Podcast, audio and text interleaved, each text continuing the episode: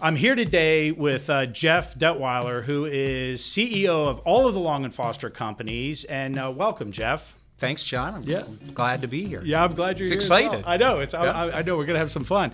So, Jeff, I guess t- I'm, I'm I'm curious to learn. Tell us a little bit about your career and uh, how did you end up as um, CEO of Long and Foster companies? Well, uh, I'll try to make that somewhat quick if I can. Sure. Uh, it, it's like so many other things. You kind of fall into it. It just sort of unfolds in front of you. But uh, uh, when I graduated, um, I went back to the Midwest uh, and I worked there for five years. Uh, ended up uh, taking a job with another bank in the Midwest in Minneapolis. Uh, then went to Wall Street in New York for five years. Went out to uh, Southern California for five years and then came here. And it was just a progression in terms of uh, mostly banking and moving for uh, higher level positions and uh, different types of uh, roles in companies. But uh, I share with you where they were is because it's really been interesting.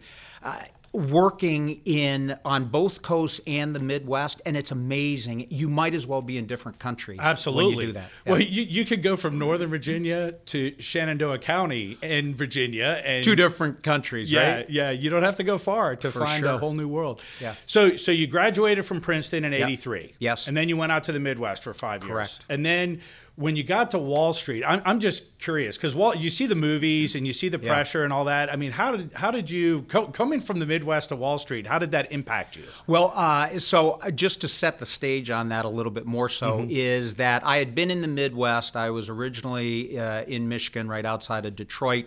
That's where I had gone to high school. And so I kind of went back home. I had some connections there and I got into the world of banking there. Went to Minneapolis after that. There's a thing called Minnesota Nice. Yeah. And I spent 10 years in, uh, in Minnesota. And it, there is a Minnesota Nice, I'm Right. telling you. And, uh, I left Minnesota and went to Wall Street. Uh, the firm I was working with was a very uh, advanced, innovative securities firm. We structured and created mortgage backed securities. We were the largest uh, mortgage backed security issuer in the world next to Fannie Mae and Freddie Mac. And we really innovated a lot of the jumbo loan market and a lot of the other loan products that are out there today.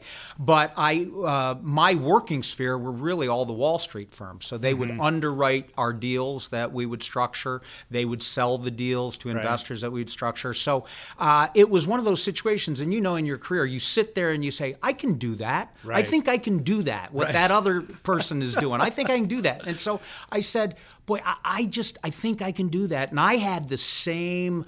Uh, Wall Street is a really mysterious, pseudo glamorous, but kind of scary place from Yeah. the outside looking in. Yeah. Right? And I said, I can do this. I want to go there. Right. So I went there in 2000 after 15 years of Mm-hmm. working, but more importantly, after 10 years of being in Minnesota Nice. Yeah. There is no such thing as Wall Street Nice. Yeah. That- there's it's not a secret. There is Right. no Wall Street nice. So uh, five years at Wall Street, it is a uh, it's a highly competitive. It is a political. It is a rough and tough world. Yeah. And the thing that struck me the most uh, uh, after five years, why I chose to leave, is that. Um, the team concept is is really hard to come by. Now, I think some firms are probably really good at teams. Uh, you know, Goldman Sachs is a firm that comes to mind, and things like that of really being good with teams. But but I know how it is. It's um, e- everyone's uh, there. There is uh, there's a dollar there. There's a dollar that's going to be paid out, and you all go get yours. And so it's it's rough and it's like if I can take that dollar away from you, I get it and you don't get it. But there's not two dollars to get. There's one dollar and you gotta Right. go get it. And so it's really tough, the team environment. And I didn't care for that. And so after five years uh, I chose to go to another part of the country. I just wanted to start something new. And, Right. uh, so you and- went to California Yeah. from Wall Street. Yeah. So that's that's that's a whole different world. Oh, Right. it, it is a different. It's it might as well be a different country for sure. Right. You know, the Wall Street thing is that uh, I had um, I had my fourth child when we were living in New Jersey and I was working on Wall Street. Uh, Mm-hmm. And so I had four young kids at the time. During that point in time, 9 11 occurred. Mm-hmm. Uh, there were 13 parents in my kids' little elementary school that passed away that Oh, my horrible day. goodness. Uh, my neighbor passed away uh, that day. Um, there were for two weeks straight. We went to funerals and wakes. Mm-hmm. Uh, it was was just it was a time you never want to revisit by any Right. means. But then also the next thing that happened was the anthrax scare, if you remember that. Mm-hmm. do, yeah. So it emanated from we actually lived in Princeton, New Jersey, and I Mm-hmm. commuted to uh, New York every day.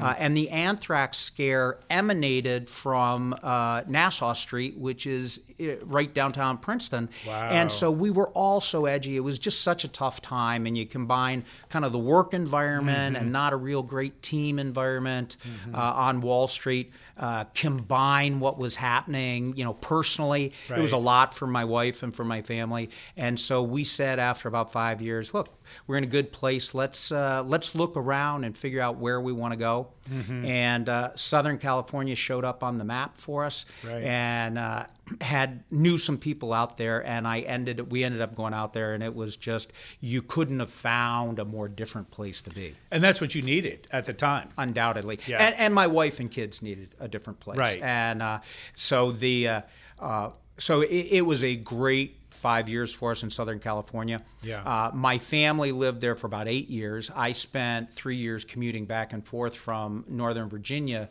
to California while I was working here at uh, at Long and Foster. Mm-hmm. Right, I remember that. Yeah, it was. Uh, it was. Uh, I thought you were nuts. That was. Uh, Uh, I was. I was. That, I have a record. So my record, uh, like my claim to fame, the Iron Man record is I did 52 Sunday night red eyes in a row. Oh my gosh, that is that is unbelievable.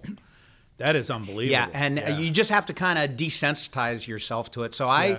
during that uh, period of time of commuting, you know, originally you start out, you know, it's maybe like Thursday afternoon, you go back and Right. you come back Monday morning. Yeah. Uh, well, you give up three hours from the West Coast to the East Coast, so then you start leaving Sunday night. Yeah. And then. Uh, things start getting crazy in our industry and so it ended up i'd go home on friday afternoons Yes. I'd get to my house at about eight o'clock uh, California time, which is Right. about eleven o'clock p.m. our time, Right. and then have dinner on Sunday and head to the airport, Yeah. and then get back, stop, take a shower in Reston at Yeah. the town center, and then get into Chantilly for uh, the opening bell on Monday morning. Yeah, that's a commitment. Oh boy. Yeah. yeah. So when did so your your wife and kids obviously were enjoying living in California, and they obviously just based on what you've told us, were not ready to uh, move to the East Coast. Yeah.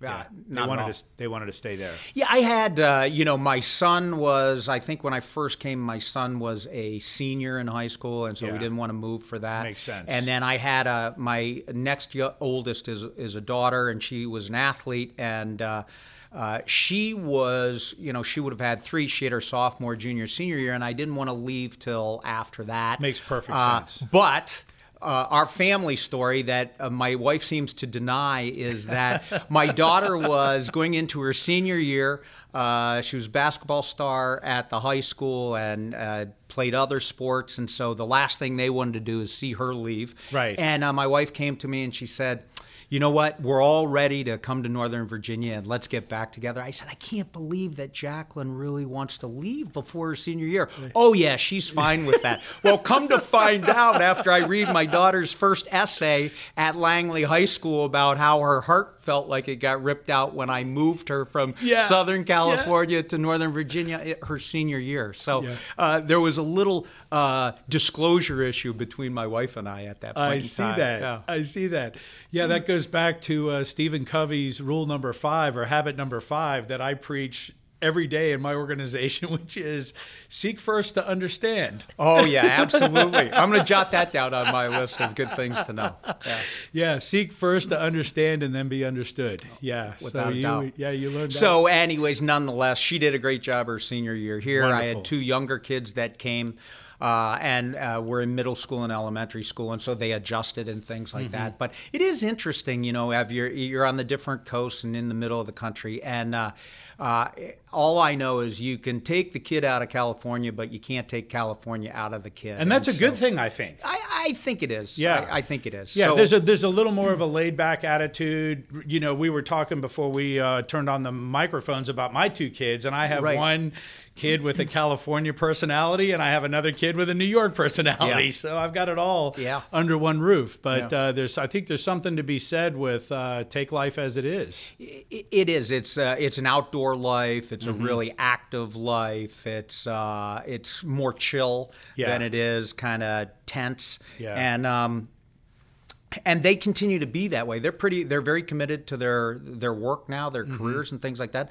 But uh, all of them want to get back to. All but one of them want to get back to California in some way, shape, or form. Right. That's one. One of them is back in California. So Yeah. let's talk about your kids for Yeah, a second. okay, so great. while we're on that, so you've got uh, so all your kids went to college. Uh, three of them went to Three college. went, and, Yep. and then one of them did not. And then they've they've they're back at home with you. Yeah. So How did uh, that happen? So, well, uh, combination uh, between just kind of moving back home to get started in your career and, you know, being ready to move out then, Right. and this whole COVID thing hit, and uh, uh, everybody just locked down. And so all four of our kids were at our home.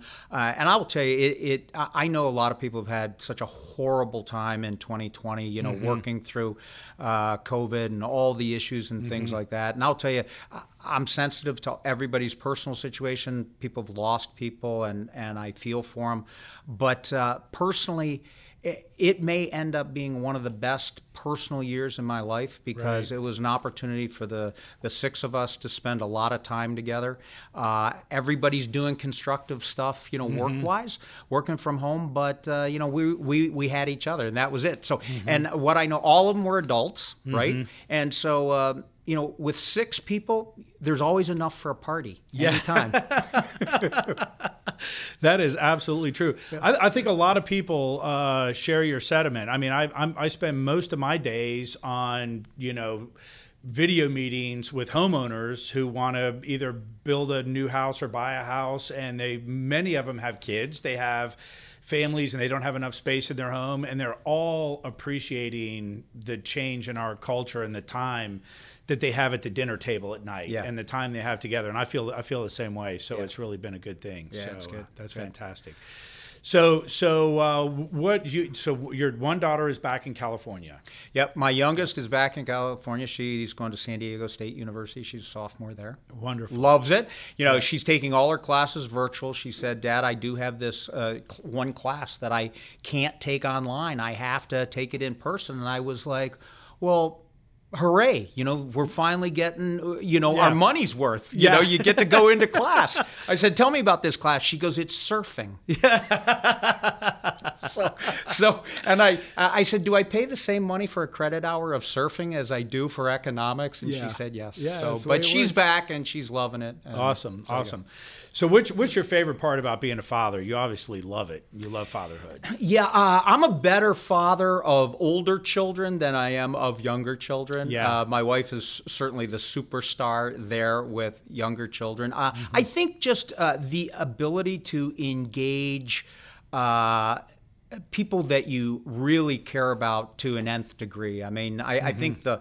the the the love that one has for their kids can uh, surpass anything. You know, Right. I- it's like no judgment, no anything. You'll do anything for them, and um, and so I just I love the idea of seeing them kind of really develop and blossom and unfold and I can actually help them out more now you know they they ask questions I don't push anything on them you know I allow them to come to me if they choose to. And to ask uh, career questions and work related questions and, and life questions. And so we just have great conversations and we always have a lot of fun. There's a lot of teasing that goes on in my family. And so yeah, we I have a can lot of fun totally that. uh, appreciate that. Yeah. I, I think all families with big personalities have uh, some internal competition of of teasing. Is uh, how it a lot of times yeah, show your love it. through Exactly. teasing. If they're not teasing you, they don't care about it. right, you. exactly, Yeah. exactly. All right, that's fantastic. We're going to take a quick break, Jeff, and when we come back, I want to hear about when you first uh, decided that you wanted to be a CEO, or if it just kind of fell in your lap. All right, we'll be, be right back. Yeah.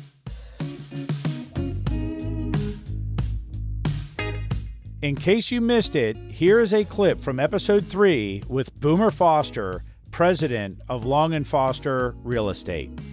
Leadership is about um, doing, not saying. Because mm-hmm. you know you, you, get a lot of vocal people who are, profess to be leaders, and they'll say one thing, but when you watch them perform, they'll do something completely different. Right. And I think you've got to have a consistency. Like I want to lead by example. If I I don't want to ask somebody to do something that I'm not willing to do myself. So if we're talking about you know uh, managers or regional managers and you're talking about you know making contacts and recruiting and building mm-hmm. relationships I, I don't have legitimacy if I'm sitting in the ivory tower and saying you guys need to be doing this if all I'm doing is sitting in the ivory tower and not out doing that myself. So right. leadership by example is something that I learned in football because I was very vocal um, when I first got to college and, mm-hmm. and and by the time you know at the end it wasn't about you know do as I do it wasn't about do as I say.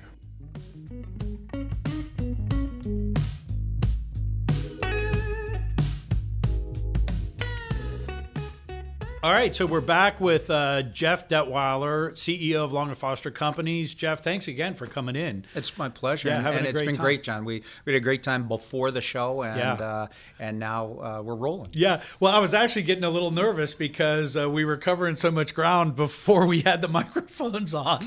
oh, you know, you're like, okay, well, we got to run out of stuff here. So tell me, when did you tell me about becoming a CEO at Long and Foster? Did you want to be a CEO? Was that your goal? Or did that just kind of fall into your lap? Yeah, no, it, it really wasn't. Uh, it unfolded in front of me like uh, so much uh, mm-hmm. has. Uh, I think I would go back to when I was in Minneapolis and I was working for a company called uh, RFC, which was the big bond uh, um, firm. You know, mm-hmm. we created securities and things like that.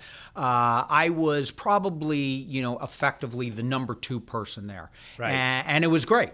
Uh, and um, and we, we we grew the company. I think I was the 200th employee, and it was a little little company when I started, and we grew it up, and we did great things. It was really mm-hmm. exciting. But I was always number two, and and I had my boss, the CEO, was a great guy, Bruce Paradis, great guy, uh, one of the favorite people people I've ever worked for. And um, he, uh, but you're always number two, you know, mm-hmm. and so there are decisions, you know, uh, that are made that, uh, you know, number one makes and number two listens. Right. And then I went to California and uh, I worked for Countrywide, uh, which was then bought by Bank of America during the financial crisis. And right. uh, we had about seven different companies there. And the one company I worked for, I was number two. Right. Uh, and uh, as my boss there, another great guy, Doug Jones, told me, he, he said, Look, we're, we're partners in this thing, mm-hmm. but I've got 51% voting rights and right. you have 49%. So right. that basically means number one, gets the call and number two listens on right. those calls. And um, and uh, when I was on Wall Street, in between Minneapolis and uh, and um, uh, Countrywide, uh, I was in in that role also, kind of mm-hmm. behind the guy running the department and things mm-hmm. like that. So it, it, was just this feeling like I wanted to be the guy. I wanted mm-hmm. to be, and I mean that in a non-gender specific sense. Sure. I, I just I wanted to be the one who was who had the 51% voting share. I wanted to be the one who was ultimately responsible uh, for success or failure, and mm-hmm. you really can't go uh, look anywhere else. And so uh, I found that opportunity at Long and Foster. Mm-hmm. So it wasn't originally there. You know, I originally came and I was the president and the COO right. of Long and Foster companies, and that's when Wes Foster was still here, mm-hmm. and I worked mm-hmm. for Wes, uh, and uh, Wes had a lot more than 51% voting share. so,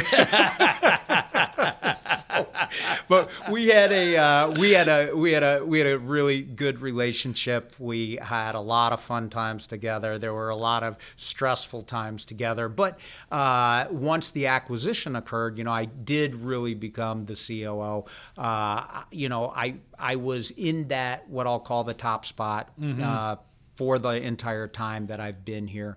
Uh, and you learn a lot of things when you're in that top spot. Yeah. Yeah. So what is it? You, you know, because I'm very, very happy.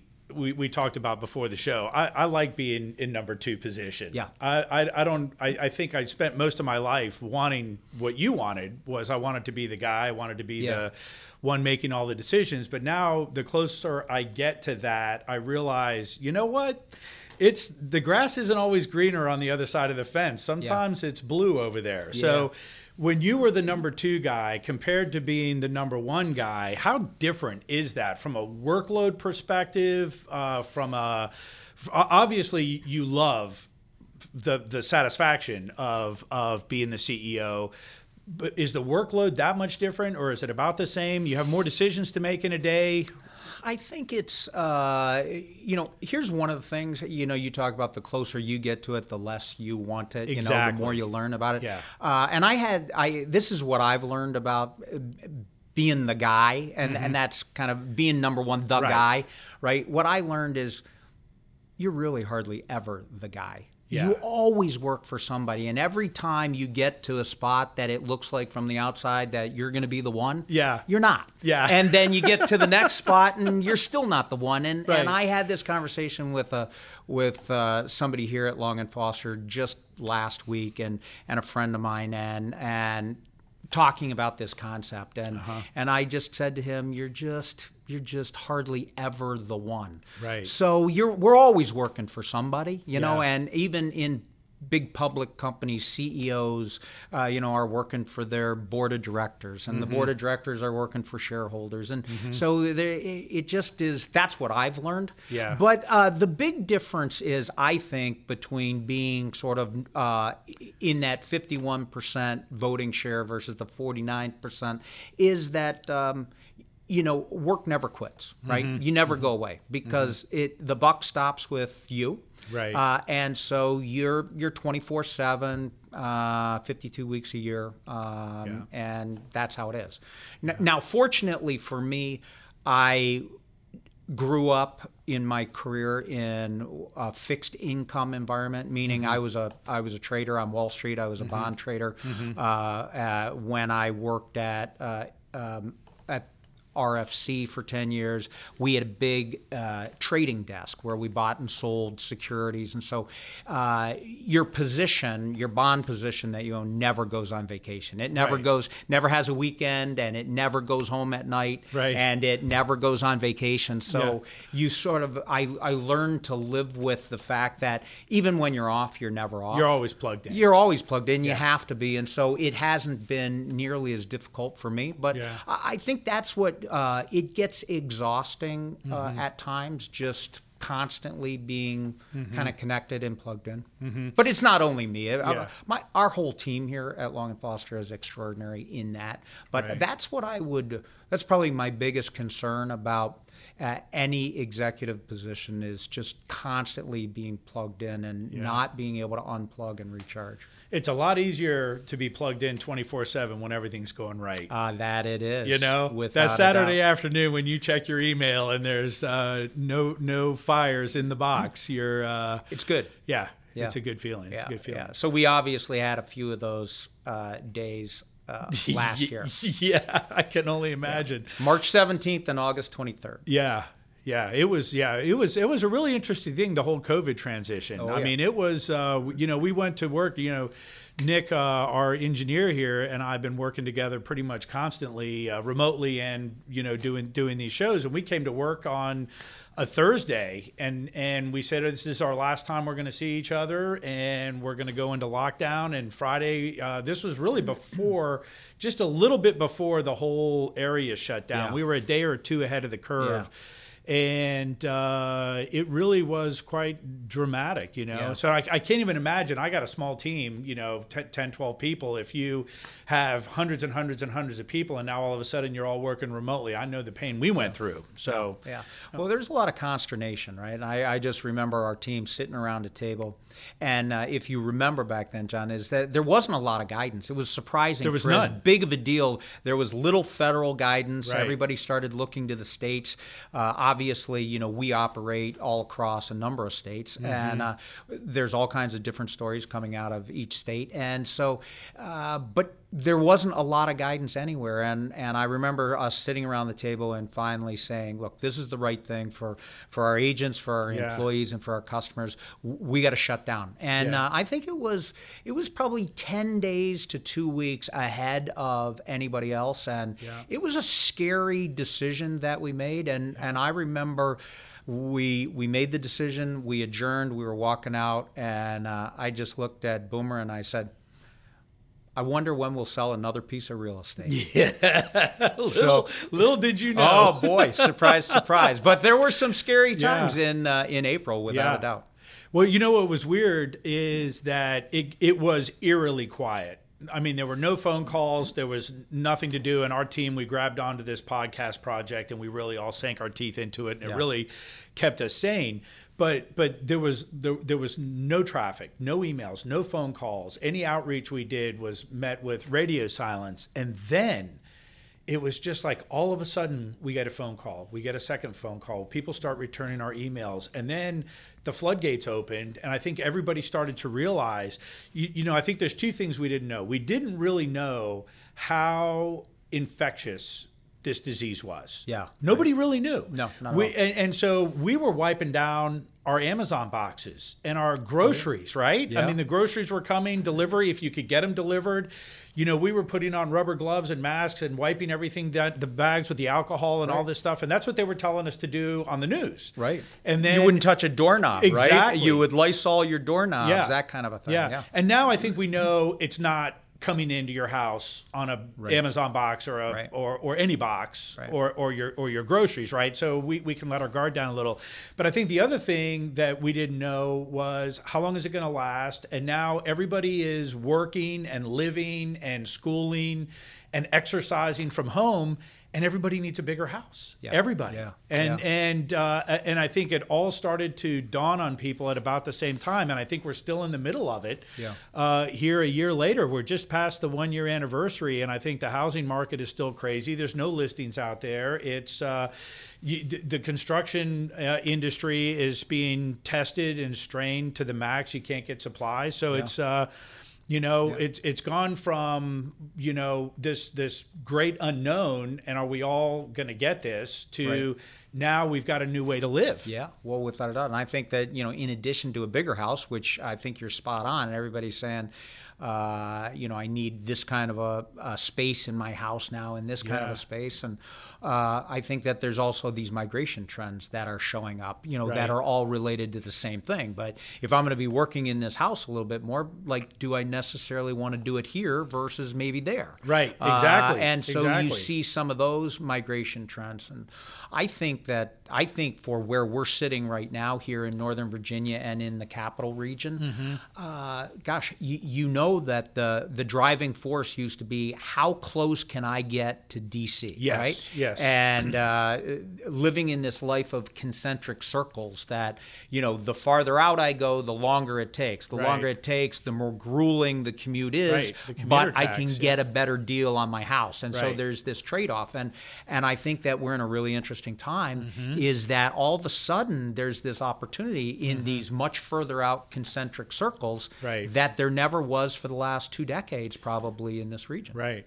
And and you know, I'll just bring up an interesting stat that Boomer Foster brought up, you know, f- 15 episodes ago, and that is that pre-COVID, 5% of Americans worked and lived full-time from home.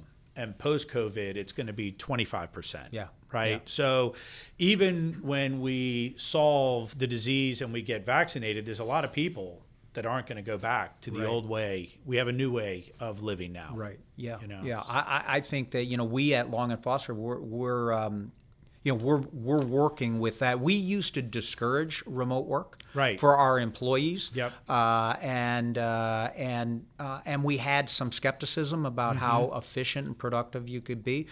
Everybody learns, right? Yeah. And we learned a lot last year from our employees and what they were able to do. So uh, the we haven't figured out what tomorrow looks like in terms yeah. of our re- remote work policy. But just to give you a perspective, is I, I see a third of our employees working remotely. Yeah. Uh, back office and headquarters employees, I see a third of them working remotely at all times. Not the That's same great. third, right? But just rotating. Rotating. Yeah. And uh, I just can't imagine companies in, in in any of the big metropolitan areas telling their people that you got to get back on the road twice a day. Yeah. And uh, you know you got to grind it out for yeah. an hour each way to get here. Uh, I think that I think you'll lose employees, and I think be, there'd be a mutiny. Yeah. Uh, the the thing that we do think is important is we do want to be together. Mm-hmm. You know, uh, mm-hmm. we do want to be together. Uh, maybe not 100 percent of the time, but right. we want to be together. uh, and uh, and so we want to make sure that the time that people are working together is time that's used to really help develop each other and bond and things like that. And and obviously, you know, uh, you know, we're sitting in uh, in a great one of our offices here in McLean, right. and um, uh, it's a great office, and I'm sure you guys have a lot of fun here and. You guys are certainly very, very efficient and productive. Mm-hmm. But uh, it's important for us in all of our offices, particularly here in the field, to get into the office. You know, mm-hmm. the Long and Foster culture is an important part of our uh, of who we are, and COVID has taken its toll on yes, that aspect. Absolutely, absolutely. I, I agree. You, you, know, we we talk about that in our team often, and yeah. we make great efforts to try to uh, get together in in very small groups uh, yeah. occasionally, and it's and it's important. Yeah. So looking looking looking back over the last year what are you most proud of? What are the? Is there one decision that you looked at um, that that you said this made a really big difference in our success this year? Uh, and conversely, is there one decision you made that you wish you'd made differently? Uh, you, you, know, I, I, think that that uh, decision I referred to in the middle of March last year, which was well ahead of uh, any of our competitors and well ahead of any mm-hmm. of the mm-hmm. states in terms of shutting down, locking down, sending mm-hmm. our people home, uh, and saying that, you know, you you're the most important, right? Our right. our agents, our employees, and our customers are the most important people. We've got to protect their health, and the health of the business will come second, and we'll just see how that unfolds. Right. And, and look, we're in an innovative uh, industry, and we mm-hmm. certainly have uh, a lot of innovative people here at Long and Foster, and and uh, all of our agents and our employees responded really, really well mm-hmm. to that. And we were able to serve our customers who, you know, Absolutely. isn't that an interesting thing is, is that, you know, one of the things, if you just will humor me for a second, you know, on, on these lockdowns and the governor, governors locking states down, one of the states, Pennsylvania, for example, uh, locked down and said that real estate wasn't essential. Right. And that's very different than, say, here in Virginia where real estate was essential. Yeah. Uh, and in essence, what they said is, you know, you can't conduct real estate business. You can't you can't show a house, you can't do anything, even if you take all kinds of precautions. Well, what about the thousands and thousands of people in the state of Pennsylvania and other states similar to that mm-hmm. that were in the middle of a transaction? Maybe they sold their house right. and they needed to buy a new house. You right. Know, uh, that it was just. It, people in a position of authority didn't think about yeah, you can lock down, but you can't lock down people's lives. You can't right. turn off their life. And there were thousands of people in the middle of a transaction that didn't have a choice. It wasn't just yeah. something fun to do to go out and look at a house. And and so I, I was super proud of our of our realtors to be able to uh, muster mm-hmm. the innovation and adapt, and creativity, yep. and adapt and and solve those issues for those customers immediately. And then subsequently, uh, you know, we we got to closing. We did not have one deal that didn't get to closing uh, in 2020 because of COVID, because Wonderful. of that disruption itself.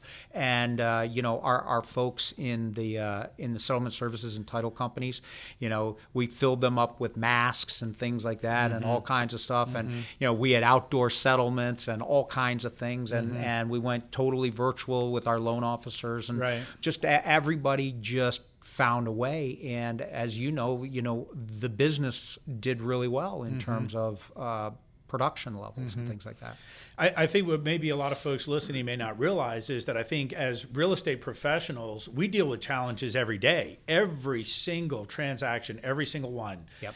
Has a home inspection hurdle, has an appraisal hurdle, has a negotiation hurdle. So I think realtors in general are wired to overcome whatever uh, challenge lands on on your desk. So when when COVID came along, I think it hit us all by surprise. Obviously, Who would have ever thought? who would have ever? Right, you could have never predicted this. It's only a movie. Yeah, exactly right. What, what was it? Uh, Dustin Out- Hoffman. outbreak. Oh no, that's right. Yeah, Dustin Hoffman, right? Yeah, yeah, yeah, yeah. yeah. So, so uh, anything you would have done differently? Is there any one decision you look at and go, man, I really um, wish I had done this differently? Uh, in uh, in 2020, this sounds ridiculous, and Yeah. I'm sure there are, but major decisions. Um, I, I think we made. There are no major decisions that. Uh, I look back on and say that was a big mistake. Should Right. have done something different. Um, you know, there's li- smaller decisions that sure I would have done something different. You know, I think that uh, a- another uh, day I mentioned August 23rd. That was the worst day. That was worse than that March day because that was the day it was a Sunday and that was the day that I was notified of this ransomware attack. Yeah. Uh, at Oh, Long and Foster that's right, that's right, yeah. And uh, and we had to make the decision on the phone, myself and Barry Redler, Yeah. uh, to shut down Long and Foster Right. companies, and uh, and we did that, and boy, that was a lonely uh, feeling. That was a lonely feeling, pit in the stomach feeling, and things like that. But probably the Yeah. proudest thing, uh, I, I think everybody did a great job uh, with COVID and the way everybody pulled together and responded. But I, I thought it was extraordinary in our outage at Long and Foster Companies, and um, fortunately. Uh, most of our non-real estate businesses, you know, Yeah. the non-brokerage businesses,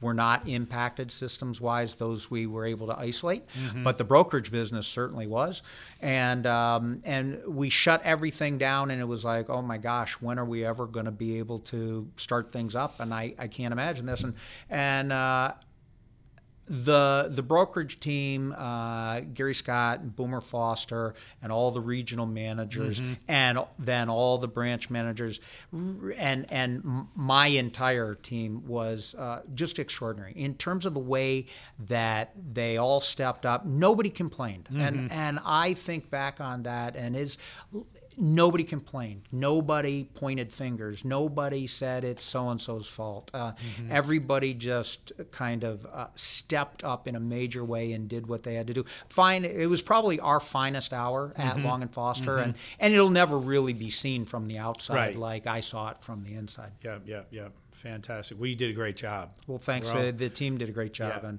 and everybody. You know, I was also thoroughly amazed uh, with our realtor community. Uh, I thought we were going to get skewered. Mm-hmm. Yeah. Uh, with that, and uh, the amount of support and um, the professionalism of our Mm-hmm. realtors was, you know, just it, it was gosh, it was kind of uh, heartwarming. Uh, Mm-hmm. you know, just on a horrible day, uh, and I say that in multiple days afterwards, felt so much better because everybody pulled together and was supportive. Yeah. Well, the bad times make the good times all that much better.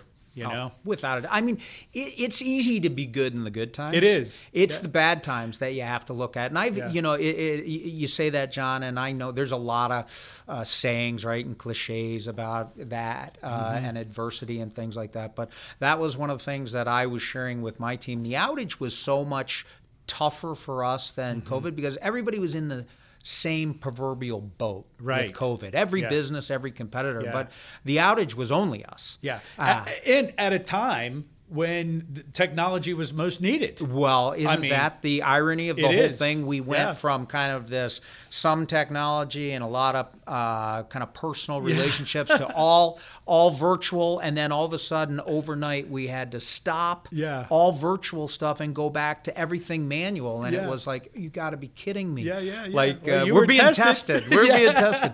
But uh, yeah, it is. I I had shared with the team all the time. Is like you guys will look back and this you'll you'll say I was as good as I can be during Yeah. that time, and and I think they were. Fantastic. That's I look back at my career and it it would be times like this that um, were. Uh, really tested me and actually made me grow and more. And that was I had shared with my team is that as horrible as this is, this isn't the worst thing that's happened to me in my career. Right. So, so could be worse. Could yeah, be so worse. we're not going to talk about that today. Yeah. oh. All right, let's take a quick break, and when we come back, I want to hear a little bit about what it was like to work with the uh, legendary uh, Wes uh, Foster and uh, some some of your other uh, items of value that you brought for us today. Excellent. We'll be right back.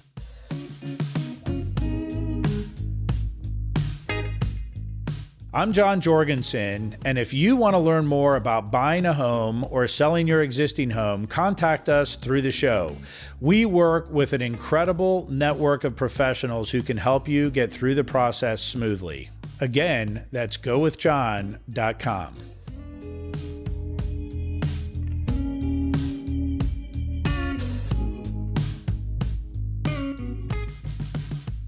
So we're back with uh, Jeff Detwiler. Thanks again, Jeff, for coming in. I mean, I'm having such a great time. Oh, it's uh, awesome. Listening to your stories. Yeah, this is awesome. So, so I uh, really think very highly of Wes Foster. You know, I remember in in 2004, five, six, seven, uh, when I was a new agent.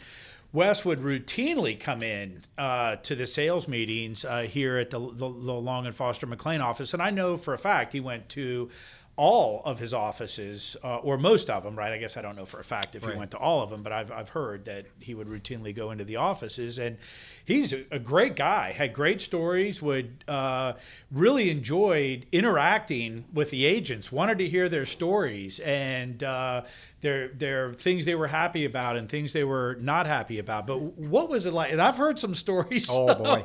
from, from corporate, right? Yeah. But so what was your experience working with uh, Wes? Tell us about Wes. Well, uh, gosh, could go on and on with that. You know, obviously, for those that don't know Wes, you know Wes very well, but Wes was an icon to our industry, mm-hmm. and uh, and as I got. Yeah, I was new to the industry when I joined in late 2009 and mm-hmm. 2010, and I, because of my role that I filled here at Long and Foster, I got exposure to a lot of these icons who really they built the they built the industry in the 70s 80s and mm-hmm. 90s if you will and created the foundation that we're all operating on now.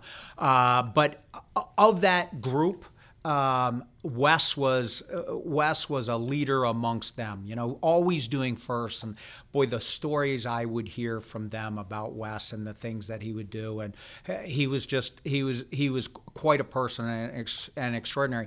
Uh, you know, I do wish that uh, in some ways, you know, if I were here a little earlier, you know, when he was at the very top of his game, Right. uh, I think when I got here, you know, Wes was uh, well into his 70s at Mm-hmm. that point in time, and he had already kind of set sights on taking his foot off the pedal a little Mm-hmm. bit and things like that. But uh, so, you know, the the first thing that comes to mind about Wes Foster is nobody can work a phone like Wes Foster. Right. He would he he would pound out a hundred phone calls a day. You know, he w- wouldn't come into the office every day, Mm-hmm. uh, but the days that he came into the office and he wasn't there at at at eight or nine and he wasn't there at five. Yeah. But he'd pound out a hundred phone calls and he would just call branch managers and agents and everybody and he would have the three minute conversation and he would build a list that was four pages long that day.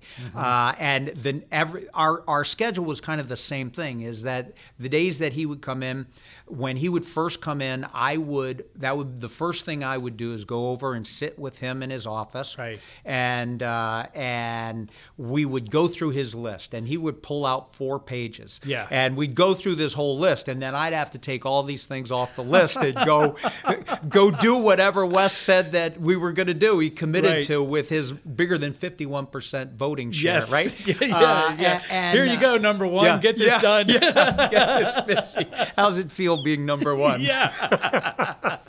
so so we would do that but uh, he he was he was pretty funny in the sense that when you would talk to people on who were on the other end of the phone is Wes would call you up. He had that super baritone voice, Mm-hmm, you know, y- you never doubted who it was on the phone. And he would ask a couple of, you, you know, really uh, drilling questions, you know, to get into whatever he wanted to talk about. But when he was done, he was done. He Yeah. was like, you could be in the middle of the sentence, and if he was done, it was okay, good talking to you, Yeah. bye.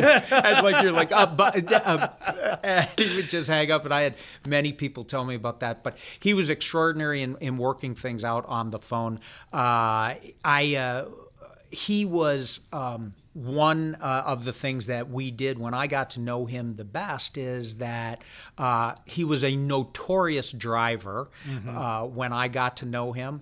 And uh, and what I mean by that is uh, his new cars, like within about 90 days, would always he'd always start to customize them for whatever reason. He liked to like push in this back quarter panel of his car, maybe the bumper. He liked it to have like a black mark across the Right. front of it. It was interesting what he would do. Yeah. But uh, so he would. Uh, uh, we'd try to keep him off the road as much as possible. We felt that was doing our community service by Right. keeping Wes off the road. So I, on occasion, we would go visit branches or we'd go to a big regional function.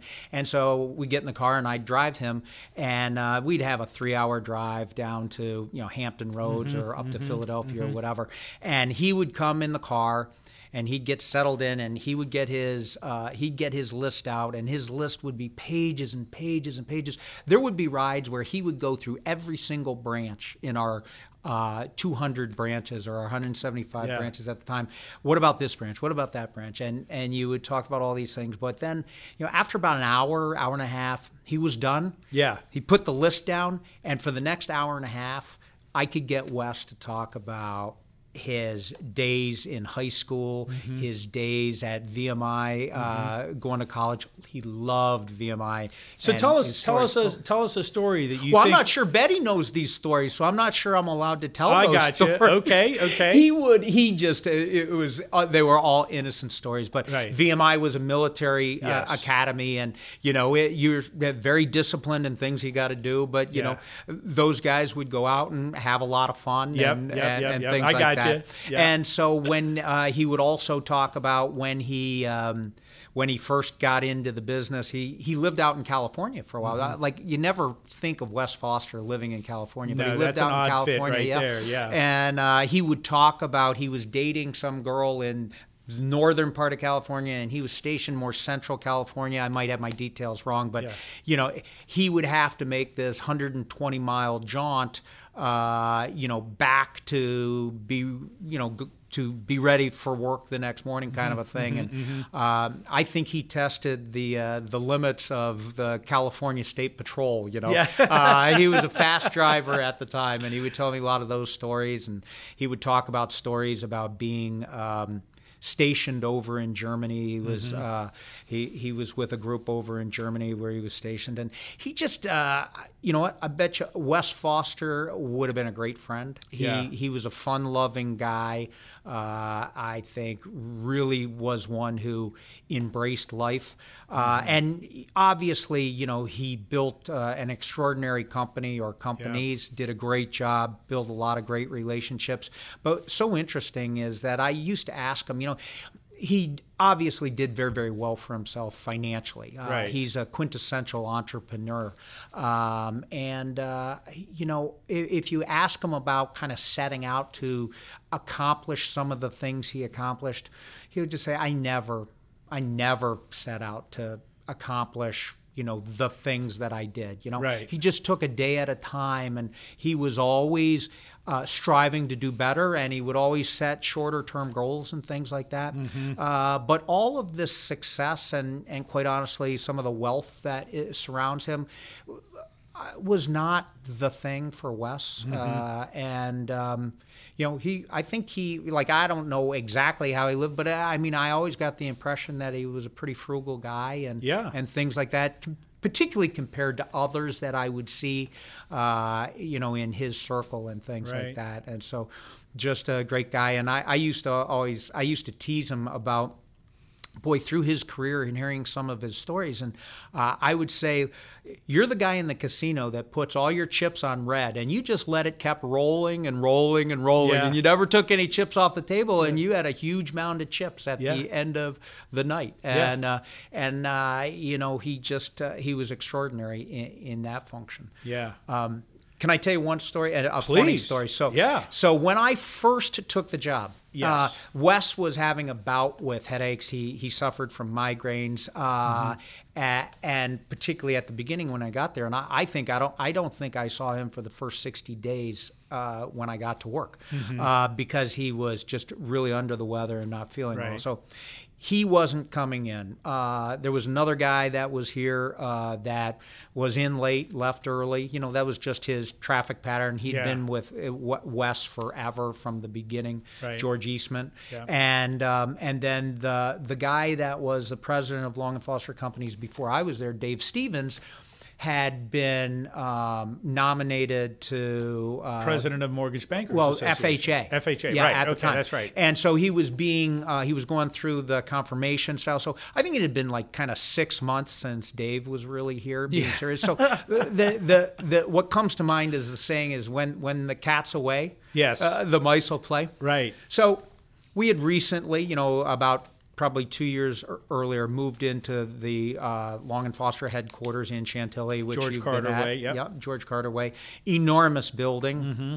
Has an enormous parking garage connected to it, 1,300 parking spaces. Because from what I understand, is Long and Foster had to move two times prior into new buildings because ran out of parking spaces. And Right. Wes said, "I'm never going to run out of parking spaces Right. again." So he got 1,300 parking spaces, and we had this. We were the only tenants in this five-story building, Right. Uh, something like 350,000 square feet. You know, enormous. Uh, You've seen it, but Yes. not everybody have seen it. But just an enormous, massive uh, Well, brick well, so structure. for the folks that drive up and down 28, it's Yep. the huge building that looks like a giant house. It's Yeah, a commercial big colonial building, looking exactly building. Yeah. Williamsburg Colonial. I yeah. think it has the record for the most bricks in the state of Virginia, Oh, or something like that. has to. It's insane. So, so I start work there, and I and uh, on the interior of it, there is this uh, area of how the building was designed, an executive area, and so Yeah. it was really only Wes, myself, and this other gentleman, George Eastman,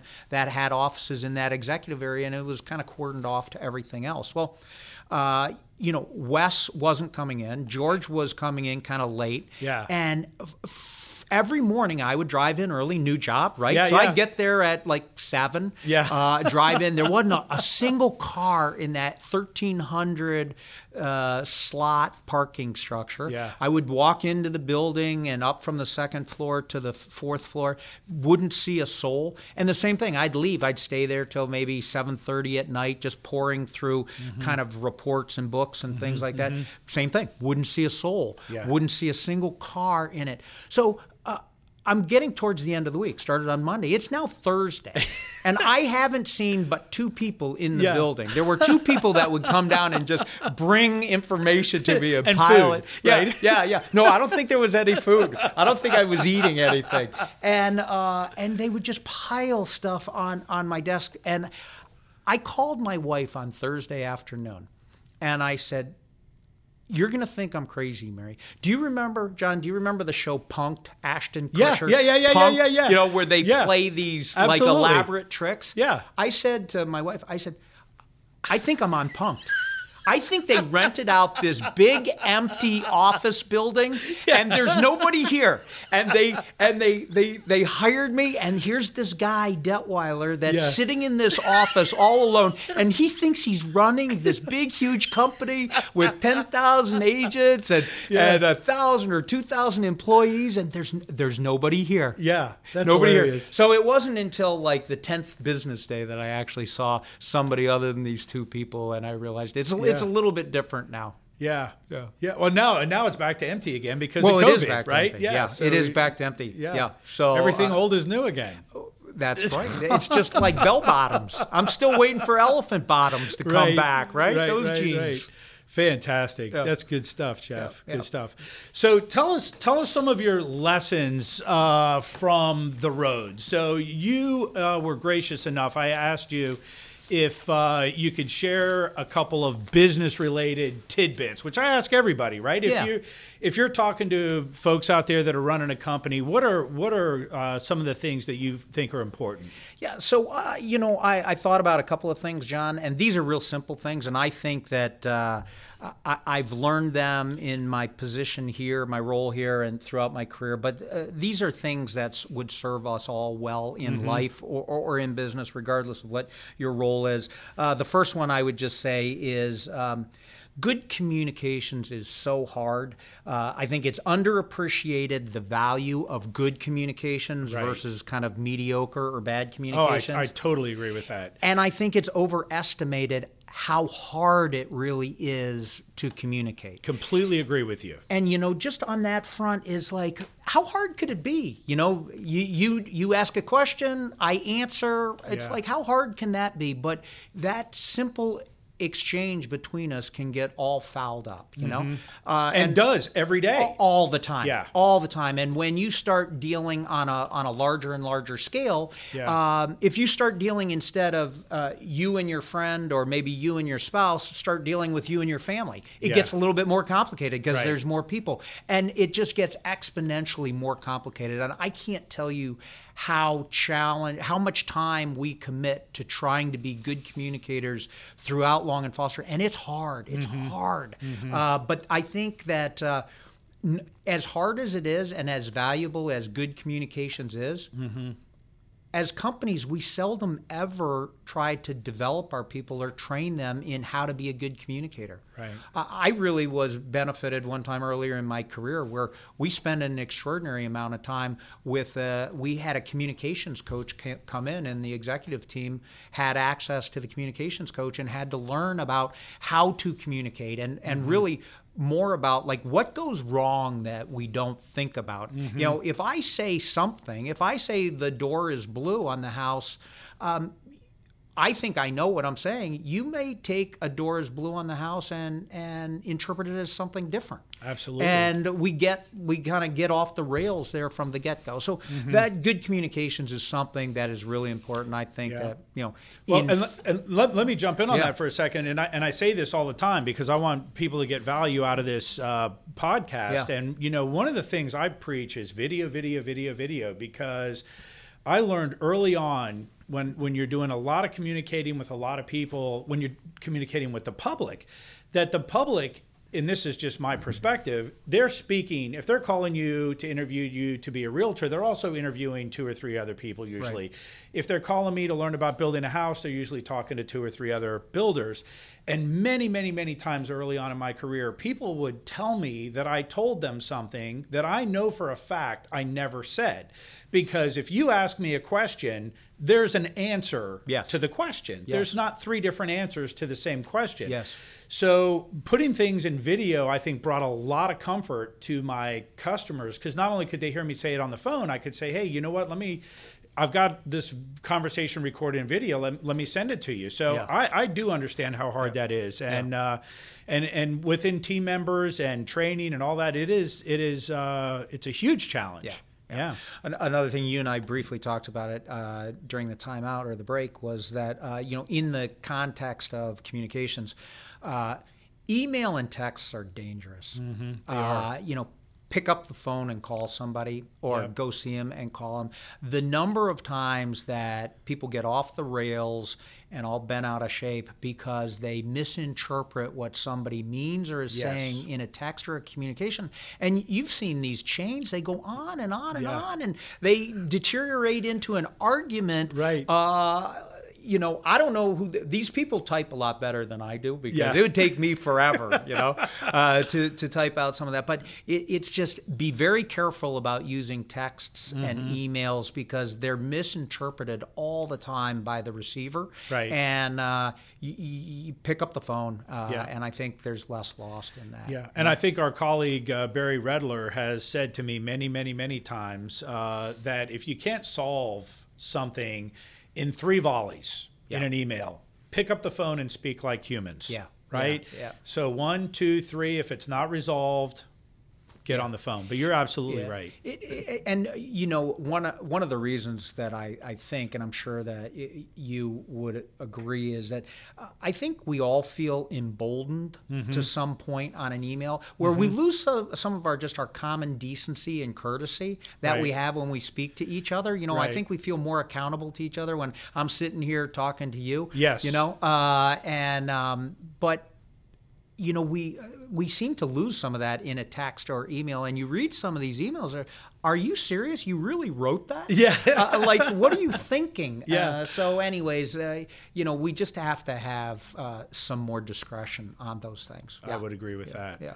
Yeah. um, uh, so another thing that I, I think is interesting, and uh, you were talking about, you know, having a discussion with Nick here also, and just different points of view and things Absolutely, like that. And- yeah. And, one of the things that I have really learned at Long and Foster, uh, and it's come to serve me well from my family and from everywhere, is that, you know, if you think about, let's say, conflict or or disagreements or not agreeing, and um, and the the idea is that you know there's not just one right answer. And the the idea that depending on the world looks different to people depending on where they sit and they're looking at it. Mm-hmm. So i think in a family if you're a mother or a father it looks way different than if you're uh, uh, a, a, a, a son or a daughter Right. right? A brother or a sister. It looks way different. Not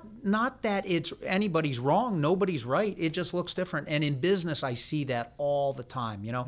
Uh, and i've i have conversations all the time with people that uh, get so worked up about somebody has a difference of opinion of me or doesn't get what I'm saying.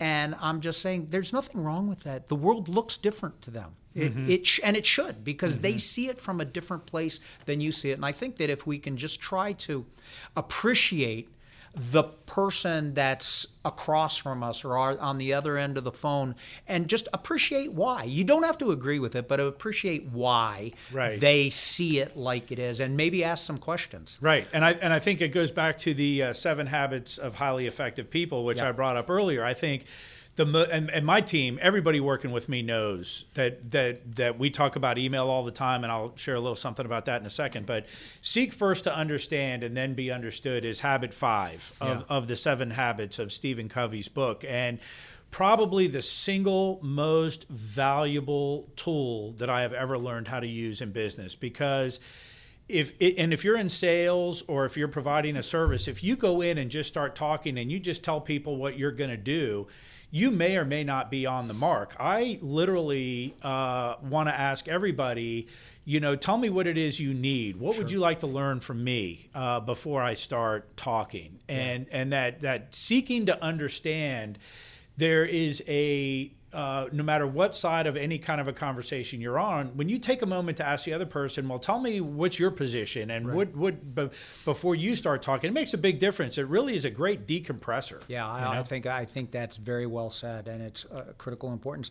Best tool in business is your ears. absolutely. You know. Yeah. Y- We all could use them more. Yeah. Uh, and so the uh, you know uh, talking about um, uh, some other things just conflict and things like that in business. You know it obviously it happens all the time. And uh, i find myself as a mediator Yes. uh, quite often. I mean people will come to me with complaints or come to me with uh, seeking that i change something. And um, I found that it's you know there's two sides to every story. Yes. And it's not it's not that anybody is necessarily not telling the truth, but I think we all we all remember things a little differently. You and I were just talking about that, right? Mm-hmm. Yes. We all remember things a little differently. Video helps us remember exactly how it was. Exactly. Uh, but we all interpret things a little bit differently, and there there's always two sides to every story, and so we should never jump to conclusion Mm-hmm. uh, when we hear one side of the story, and uh, and we should always, as you seek to understand. And I always say to my team is like when we have an issue with somebody, someone, it's like well you know, let's get the other side to this story because there's always two sides, at least two sides, and Right. quite often it's more than two sides, Right. and and the truth really exists someplace in the middle of all of so those there's things. three sides at least to Ah, every story. Well, yeah, Uh, quite often, quite Yeah. often. So, uh, and then the last thing I say that this one is tongue in cheek, but we Yeah. were talking about that is that uh, I share this with uh, with my team when somebody's coming in and talking about how ridiculous a a particular employee is and, and this that and the other thing and can you imagine that? And and the same thing with maybe a customer relationship issue. And I just said well you know you are right. Business would be a lot easier without any customers and without any employees. But uh, you know we wouldn't have much to do around we here wouldn't, no. if we didn't have that so Yeah. uh, you know customer relations and employee relations is that's that's what we do every day is Yeah. you know basically solve problems. When it works well, it works well. It's about how well can you solve a problem. Right. And if you have good policies and good procedures and people follow them, things are uh, generally running more smoothly when they're Without not. a doubt. Yeah, Without a yeah, doubt. yeah. Yeah. yeah, it's good. Jeff Detwiler, thank you. I'm humbled that you came in today. I really enjoyed the conversation and uh, Thanks, John. I appreciate the invitation. I just wanted to tell you, you know, it's so awesome that you put me so high on the priority list, just number 16. There's Well, a you- hundred people waiting outside. Well, you know, the truth of the matter is, is we actually tried. We called over to corporate to get you on the show, and they said Jeff's really busy, but we got this guy Boomer. Uh, we can send him over if you want. And I said, you know, okay, we can do that. Well, Uh, yeah. I it, it has been a lot of fun. I Yeah. tease you, but it is harder getting on your show than it is getting a vaccine. That's days. true. Yeah, right. That's true. John, thank Well, you very gracious. much, Thank and you, uh, congratulations on everything that you're up to. All right, thank you, Jeff.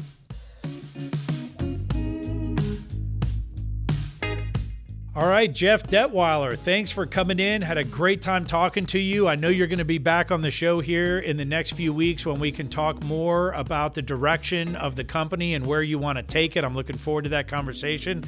If you guys want to learn more about Jeff Detwiler and the Long and Foster companies, you can find a link to his profile at the episode page at Go With John. You go to go gowithjohn.com and go to Jeff Detwiler's episode page, and we will link to his uh, profile over at Long and Foster.